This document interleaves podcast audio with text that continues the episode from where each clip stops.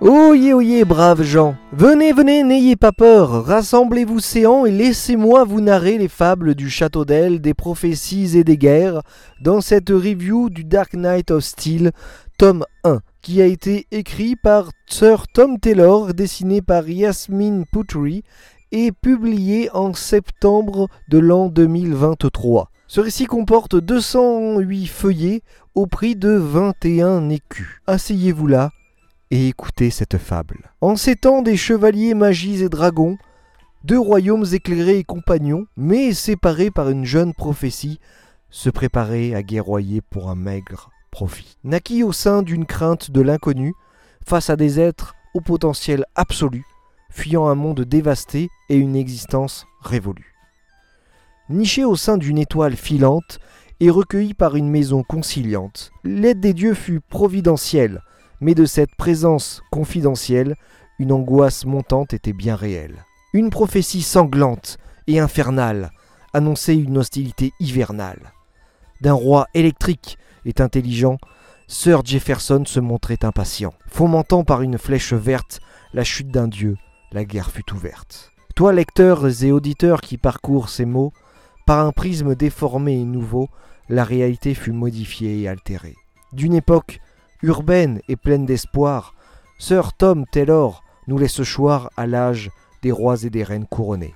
Cette époque médiévale permet de cerner les enjeux et protagonistes et surtout les changements paysagistes. La chauve-souris était dévouée à la cour des dieux, bien que bâtard de l'un des deux. Sauveur de par sa nature, Sir Wayne voulait préserver le futur. Ennemi de la magie, il enfermait sorcières et étranges créatures dans des geôles pour assurer un avenir sûr, tel Lancelot pour son roi Arthur. Le royaume des orages, porteur d'une monarchie électrique, se laissa enfermer dans un sarcophage, conduit sur une stratégie apocalyptique. Pion de la frustration d'un homme vert, dont l'anarchie et la destruction sont les principaux fondements pour atteindre son propre univers. Telle une Pythie, architecte de la prophétie, Constantine subissait des visions impies.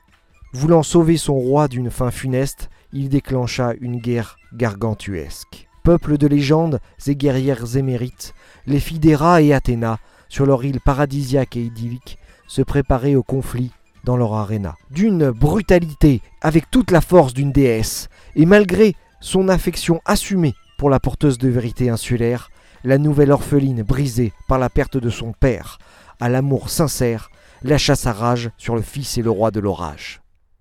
Mesdames et messeigneurs, si par certains aspects et similarités, d'autres se forçaient à assimiler ce récit sur un trône de fer transposé en série, ne vous laissez pas tromper par cette stratégie. Ici, une simple transposition à un âge d'exposition. Point de vie dans les royaumes. Seules les têtes couronnées ont leur histoire narrée, ce qui laisse une histoire pataude. Se laissant lire avec plaisir pour certains de ces rebondissements et ces personnages changeants, on attend impatiemment la suite et fin pour enfin saisir tous les enjeux de ce monde médiéval à l'accent théâtral. Si cette fable vous a plu, n'hésitez pas à claironner et partager à tous les inconnus. Nous nous retrouverons bientôt pour la fin de ce récit. D'ici là, je vous dis à tantôt.